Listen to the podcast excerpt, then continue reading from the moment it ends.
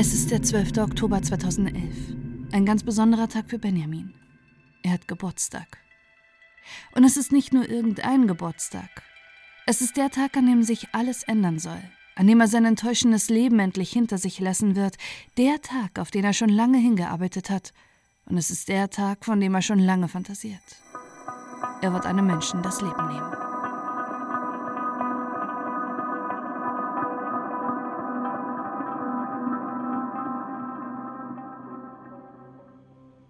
Jonathan H. wächst bei seiner alleinerziehenden Mutter auf. Seinen Vater lernt er nie kennen. Er weiß nur, dass er aus Vietnam stammt und seine Mutter und Deutschland verlassen hat, bevor er geboren wurde. Eine liebevolle Kindheit schenkt ihm seine Mutter nicht. Sie erzieht ihn religiös, streng und mit wenig Kontakt zu anderen Kindern oder den Verwandten. Es ist ein abgeschottetes Leben, das sowohl Mutter als auch Kind führen. Je älter Jonathan wird, desto häufiger kommt es zu Streit mit seiner Mutter, weshalb sie ihn auf ein christliches Internat in der Nähe von Leipzig schickt. Jonathan gilt als Computerfreak, der stundenlang an seinem P C schraubt und eine Vorliebe für Physik hat. Und er ist nicht unbeliebt in seiner Klasse. Er ist ein umgänglicher Mensch, der gerne anderen hilft, aber auch etwas zerstreut wirkt und scheinbar in seiner eigenen Welt lebt. Während er mit den anderen in seiner Klasse gut zurechtkommt und gern soziale Kontakte pflegt, hat Jonathan in seinem alltäglichen Leben hingegen öfter Probleme. Ihm fällt es schwer, Ordnung zu halten. Er hat viele Interessen, die er anfängt, aber nie zu Ende führt, und Termine kann er nur schwer einhalten. Viele vermuten, dass Jonathan Autist ist. Eine Diagnose hat er allerdings nicht. zweitausendachtzehn macht er Abitur. Doch obwohl er intelligent und begabt ist, weiß er nicht, was er mit seinem Leben anfangen soll. Ab und zu jobbt er in I T-Jobs, doch die meiste Zeit verbringt er zu Hause an seinem Computer. Seine Welt besteht aus P C-Spielen, Programmieren und dem Manga-Helden Naruto. Einmal im Monat trifft er sich mit anderen Manga- und Anime-Fans in der Leipziger Innenstadt. Sie schätzen seine freundliche und offene Art. Über seine sexuellen Vorlieben spricht Jonathan allerdings nicht. Er hatte noch nie eine Freundin oder einen Freund. Sein Bekanntenkreis spekuliert, ob er schwul oder bisexuell ist. Andere wiederum glauben, dass er asexuell sei. Bei einer Geburtstagsfeier lernt Jonathan Benjamin kennen. Er hat zusammen mit Jonathans Schulfreund André eine Ausbildung zum Physiotherapeuten begonnen und André stellt die beiden einander vor. Jonathan und Benjamin verstehen sich auf Anhieb. Der Beginn einer engen Freundschaft. Und der Beginn einer entsetzlichen Tragödie. Benjamin H. wächst im thüringischen Arnstadt auf. Von außen betrachtet wirkt das Familienleben harmonisch. Doch tatsächlich bestimmt Strenge statt Liebe den Alltag von Benjamin. Sein großes Vorbild ist sein Vater. Er möchte eines Tages auch so stark sein wie er. Seinen Vater sieht seinen Sohn hingegen eher als Enttäuschung. Benjamin ist schmächtig, stottert und wird in der Schule gemobbt. Auch innerhalb seiner Familie läuft es nicht anders. An einem seiner Geburtstage legt sein Vater ihm eine Auflistung vor, wie viel sein Sohn ihn bislang gekostet hat. Mit Menschen kommt Benjamin nur schwer zurecht. Er wirkt auf andere empathielos. Seine Ausbildung zum Bäcker und Physiotherapeuten bricht er ab, der den Kontakt zur Kundschaft scheut. Auch Benjamin scheint sich an seinen sozialen Problemen zu stören. In seiner Wohnung in Leipzig sammelt er Selbsthilfebücher und versucht, sich selbst zu diagnostizieren und seine Persönlichkeit zu ändern. Das geht sogar so weit, dass er Geisterbeschwörungen und okkulte Methoden ausprobiert, um sich zu verändern. Seine einzigen Freunde sind André, den er während seiner Physiotherapieausbildung kennengelernt hat, und Jonathan, den er durch André kennt. Die drei sind ein ungleiches Trio. Während Benjamin und Jonathan für andere wie introvertierte Computernerds wirken, sticht André aus dem Freundeskreis heraus. Er ist gut aussehend, gilt als Frauenheld und ist bei einer liebevollen Mutter aufgewachsen. Viele sagen später, dass André sich absichtlich die beiden als Freunde ausgesucht hat, damit er heraussticht. Als Anführer, als derjenige, der die Macht über Benjamin und Jonathan hat. Doch gegen das enge Band der beiden kommt auch er irgendwann nicht mehr an. Fast jede freie Minute verbringen Benjamin und Jonathan zusammen, die meiste Zeit vor dem Computer. Doch während Jonathan denkt, in Benjamin einen guten Freund gefunden zu haben, mit dem er dieselben Hobbys teilt, ist Benjamin zunehmend genervt von seinem Freund. Jonathan übernachtet oder isst oft bei ihm. Er bringt auch seine Wäsche vorbei, die Benjamin für ihn wäscht, weil Jonathan es schwer hat, seinen Alltag zu meistern. Während Jonathan es als freundschaftliche Geste sieht, weiß er nicht, wie genervt Benjamin oft davon ist.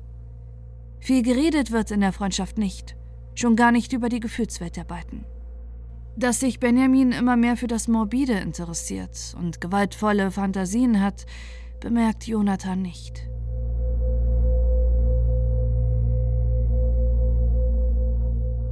Er weiß nicht, dass Benjamin seit Monaten Filme über Morde schaut und dass für ihn die Helden die Mörder sind, dass er sich seit langem für Serienmörder und ihr Vorgehen interessiert und dass er Mordmethoden und das Beseitigen von Spuren recherchiert.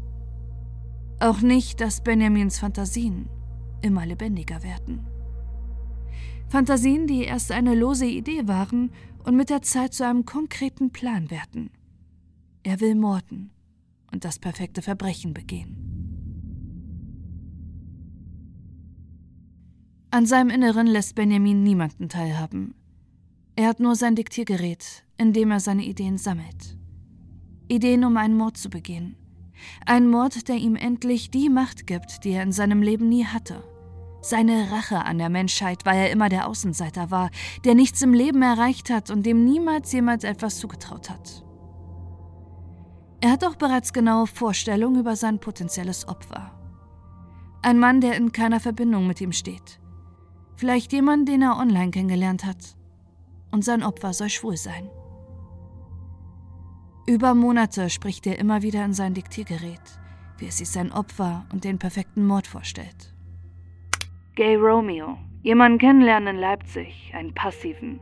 Dann Komplettkörperrasur, Haare ab, Augenbrauen ab, beides künstlich dran. Und andere Klamotten, also Jeans, neue Schuhe und ihn dann treffen in einem Café oder so oder direkt bei ihm zu Hause und dann zustechen und dann alles wieder wie ihn waschen. Vorher noch rausfinden, wie schnell die äußeren Hautzellen absterben und dann vorher abrubbeln, ja. Mord an einem Schwulen. Wozu ich einige Dinge besorgen muss, zum Beispiel Chlor, ich muss gucken, ob ich Handschuhe habe und Dinge, die ich anziehen kann, Kondome. Da werde ich ihn hier zu mir einladen, wir werden Sex haben, dann gehe ich mit ihm ins Bad und werde ihn dort töten. Dann werde ich die Leiche zerteilen, je nachdem, wie ich es schaffe, dass ich sie entsorgen kann. Er beginnt, Dinge für den Mord zu besorgen. Eine Säge, Plastikplan, Müllsäcke, Chlorreiniger, ein Messer und eine Gartenschere. Doch bei einer Sache seines ausgeklügelten Plans hat Benjamin Probleme. Ein Mordopfer zu finden. Soziale Kontakte fallen ihm schwer. Er versucht, Online-Männer kennenzulernen, doch das erweist sich als schwieriger als gedacht. Als er schließlich einen jungen Mann kennenlernt und dieser nicht bereit ist, sich mit Benjamin in seiner Wohnung zu treffen, reift in ihm eine andere Idee. Statt von seinem Mordplan abzuweichen, will er ein anderes Opfer. Es ist jemand, den er kennt, jemand, den nach Benjamins Auffassung niemand vermissen würde, weil er keinen Kontakt mehr zu seiner Familie hat und jemand, der keine Probleme hat, in seine Wohnung zu kommen, weil er sowieso ständig bei ihm ist. Sein bester Freund Jonathan soll sein Opfer werden. Am zwölften Oktober hat Benjamin Geburtstag. Für seinen dreiundzwanzigsten Geburtstag will er sich selbst etwas ganz Besonderes schenken. Einen Mord. Am Abend zuvor, dem elften Oktober zweitausendelf, hat sich Besuch angekündigt. Wie so oft will Jonathan vorbeikommen. Für Benjamins Plan könnte es nicht besser laufen. Jonathan will an diesem Abend zusammen mit seinem besten Freund seinen Lebenslauf überarbeiten. Jonathan will endlich sein Leben in den Griff bekommen und ein Studium oder eine Ausbildung beginnen. Während er über seinem Lebenslauf sitzt, weiß er nicht, dass Benjamin bereits in Gedanken Jonathans Leben beendet hat. Am Abend wollen die beiden zusammen kochen. Sie haben sich ein kompliziertes Rezept rausgesucht. Jonathan soll sich um das Karamellisieren kümmern. Doch er vergisst den Topf auf dem Herd und die Masse brennt an. Zwischen den beiden Freunden eskaliert ein Streit. Benjamin wirft Jonathan vor, dass er nichts im Leben hinbekommt, nicht mal kochen. Doch insgeheim freut sich Benjamin. Auch das ist Teil seines Plans. Eigentlich hat er vorgehabt, einen Streit zu provozieren, damit er, sollte er gefasst werden, sagen kann, dass der Mord im Affekt passiert sei. Und nun ist zwischen den beiden besten Freunden tatsächlich ein echter Streit entfacht.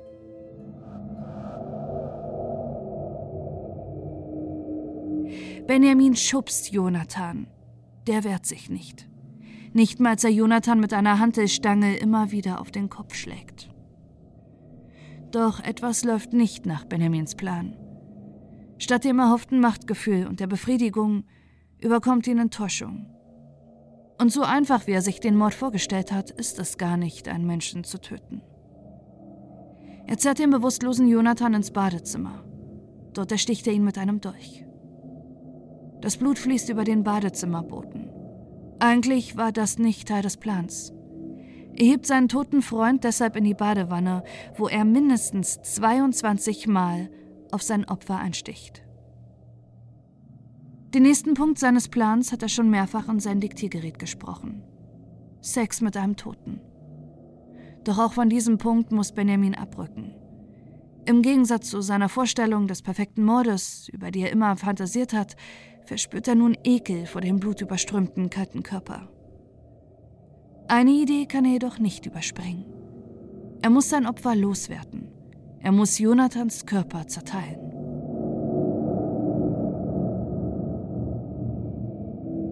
Das Zerstückeln des Körpers dauert länger, als er erwartet hat. Stundenlang schneidet und sägt er den Körper seines Opfers klein. Er entfernt die Fingerkuppen, damit Jonathan nicht identifiziert werden kann, und entfernt die Organe, damit der Körper leichter zu transportieren ist. Außerdem schneidet er ein Stück Fleisch aus der Wade von Jonathan. Seine Inspiration hat er vom Kannibalen von Rothenburg. Auch Benjamin will einen Teil seines Opfers essen. Doch wieder verspürt er eine Enttäuschung.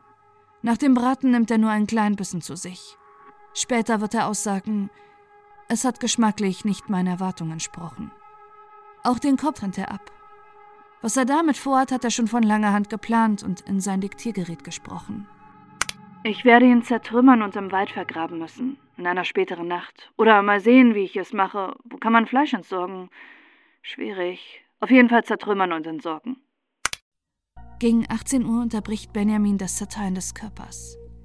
Während sein toter Freund zerstückelt in der Badewanne liegt, muss er sich fertig machen. Gleich steigt seine Geburtstagsparty. Jonathans und Benjamins gemeinsamer Freund André hat angeboten, dass Benjamin seinen dreiundzwanzigsten Geburtstag bei ihm feiern kann. Seine Wohnung ist ordentlicher und größer, auch wenn er nicht wirklich viele Leute eingeladen hat. Doch einer fehlt bei der Party: Jonathan. Wirklich merkwürdig kommt das allerdings niemandem vor. Jonathan hat sich immer wieder mal von der Außenwelt abgekapselt und hat nicht auf Nachrichten oder Anrufe reagiert, weshalb es André nicht seltsam vorkommt, dass Jonathan nicht Bescheid gegeben hat, dass er nicht kommt. Aber auch André ist Teil von Benjamins Plan. Er hatte schon immer gehasst, dass André der Anführer ihrer Gruppe ist. Und dafür soll er leiden. Benjamins Plan ist es, den Mord André in die Schuhe zu schieben. Er will Haare seines Opfers bei ihm verstecken und Haare von André am toten Jonathan hinterlassen.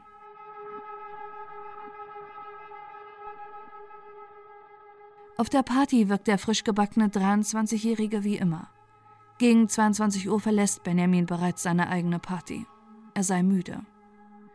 Niemand ahnt, was er wirklich vorhat: seinen besten Freund weiter zu zerstückeln.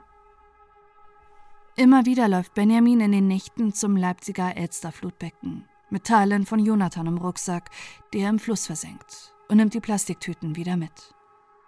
Auch wenn er gerade seinen besten Freund entsorgt, will er die Umwelt nicht verschmutzen.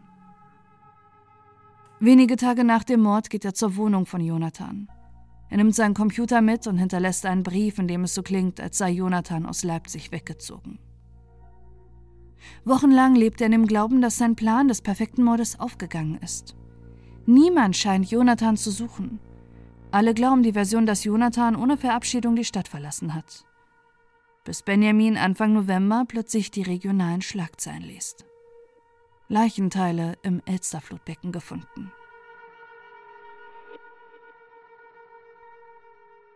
Die Polizei steht bei dem Fund des Toten hingegen vor einem großen Rätsel. Sie nennen es gegenüber der Presse ein gruseliges Puzzle, das noch nicht gelöst ist. denn niemand scheint den Toten zu vermissen und weder Kopf noch Finger können sie finden. Die Polizei geht sämtliche vermissten Meldungen durch, aber auf niemanden passt das Wenige, was sie über das Opfer wissen. Ein jüngerer, schlanker Mann mit schwarzen Haaren. Erst eine weitere Analyse ergibt, dass er vietnamesischer Abstammung ist. Während die Polizei händeringend nach Hinweisen sucht und eine Belohnung von fünftausend Euro auf die Feststellung der Identität des Opfers ausgelobt hat, verfolgt Benjamin die Berichterstattung. Und wieder greift er zu seinem Diktiergerät. Folgendes Szenario.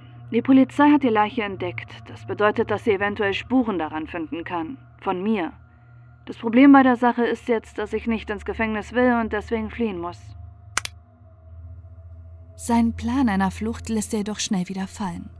Lieber soll André für seine Tat ins Gefängnis gehen. Ich werde ein Video machen. Ein Video, in dem ich André der Mittäterschaft be... sage, dass er Mittäter ist und ihm sage, dass ich ein sehr krankes Schwein sei und dass er mich da reingezogen hat, der mich kennt, da ich ja psychisch labil bin und seitdem ich vergewaltigt wurde als Kind keine Gefühle mehr empfinden kann. Und ich aber paranoid bin und weiß, dass er mich gleich treffen will und mich dort ebenfalls töten wird, da die Polizei Spuren von mir bekommen hat und deswegen auf ihn zurückzuführen lässt. Und deswegen will er mich jetzt auch töten. Deswegen mache ich dieses Video, damit es doch noch rauskommt. Drei Wochen sind mittlerweile seit dem Fund des unbekannten Toten vergangen und eine Freundin von Jonathan macht sich Sorgen. Eigentlich wollten die beiden nach Bayern zu einer Cosplay-Convention fahren. Jonathan hat bereits die hundertfünfzig Euro für das Ticket bezahlt, doch er ist seit Wochen nicht mehr erreichbar und zur Convention ist er auch nicht erschienen. Mit ihren Sorgen geht sie zur Polizei.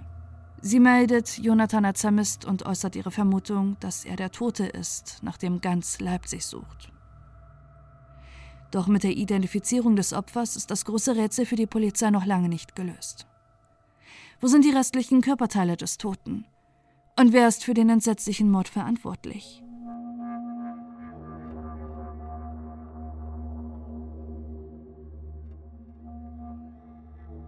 Für die Boulevardpresse scheint der Fall hingegen schon geklärt zu sein.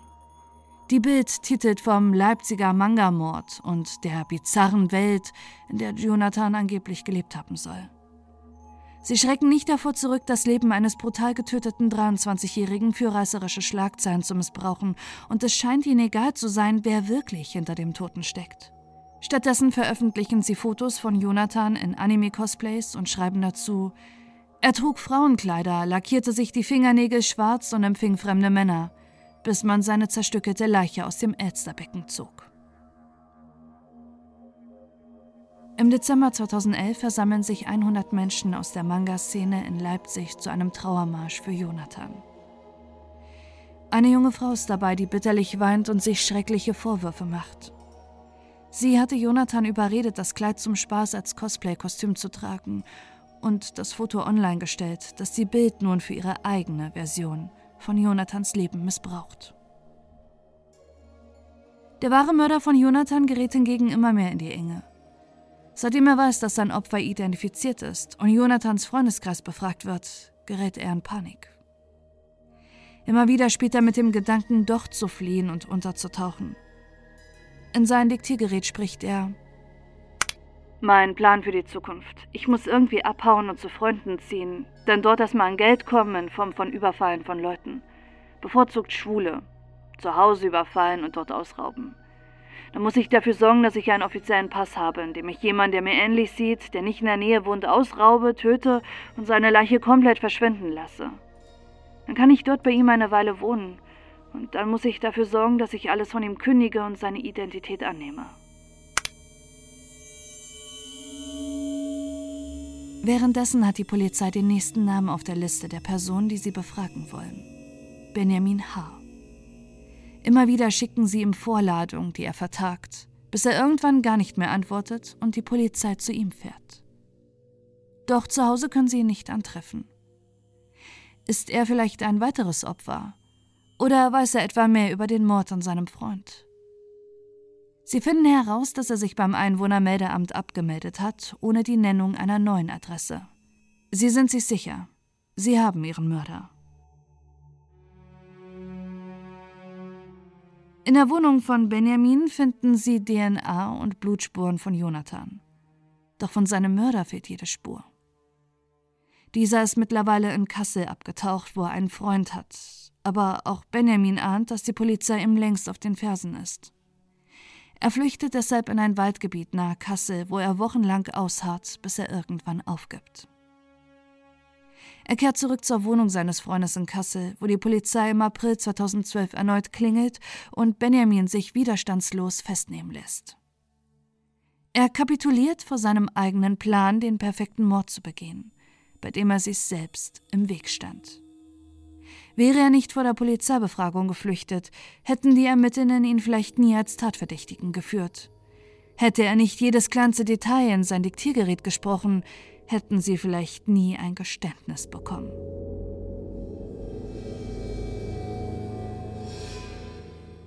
Im Dezember zweitausendzwölf beginnt der Prozess gegen Benjamin. Unter großer medialen Aufmerksamkeit wird er in den Gerichtssaal geführt. Sein Blick ist gesenkt, sein Gesicht verbirgt er hinter einem Basecap. Kurz vor dem Prozessbeginn hat sein Verteidigungsteam einen herben Rückschlag bekommen. Das psychiatrische Gutachten hat ergeben, dass Benjamin voll schuldfähig ist. Es basiert auf den Akten zum Mordprozess. Eine Zusammenarbeit oder ein Gespräch mit dem Psychologen hat Benjamin verweigert. Doch sowohl seine Verteidiger als auch die Staatsanwaltschaft sind überzeugt, dass Benjamin H. nicht in einem Gefängnis, sondern stattdessen in einer Psychiatrie untergebracht werden muss. Um einen Eindruck von seiner Gedankenwelt zu bekommen, muss Benjamin deshalb vor Gericht aussagen. Doch gleichzeitig wissen seine Verteidiger, wie schwierig die Zusammenarbeit mit ihrem Mandanten ist. Deshalb nehmen sie seine Aussage vorher im Gefängnis auf Video auf. Es ist das erste Mal in einem deutschen Gericht, dass eine Videoaussage zulässig ist. Drei Stunden spricht Benjamin im Video detailliert über den Mord, wie er alles geplant hat und wie es zu seinen Fantasien über den perfekten Mord gekommen ist.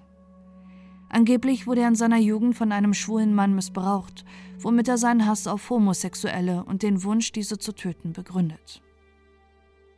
Dass er stattdessen seinen besten Freund getroffen hat, scheint ihn nicht mit Reue zu erfüllen. Stattdessen sagt er während der Videobefragung auf die Frage, wie es sich angefühlt hat, seinen besten Freund zu töten: Das klingt jetzt vielleicht komisch, aber er hat sich von der einen auf die andere Sekunde von meinem besten Freund in ein Stück Fleisch verwandelt, das ich entsorgen musste.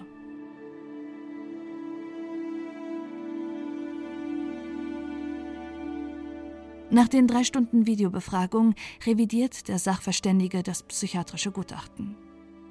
Er attestiert Benjamin eine schwere schizoide Persönlichkeitsstörung mit verminderter Schuldfähigkeit.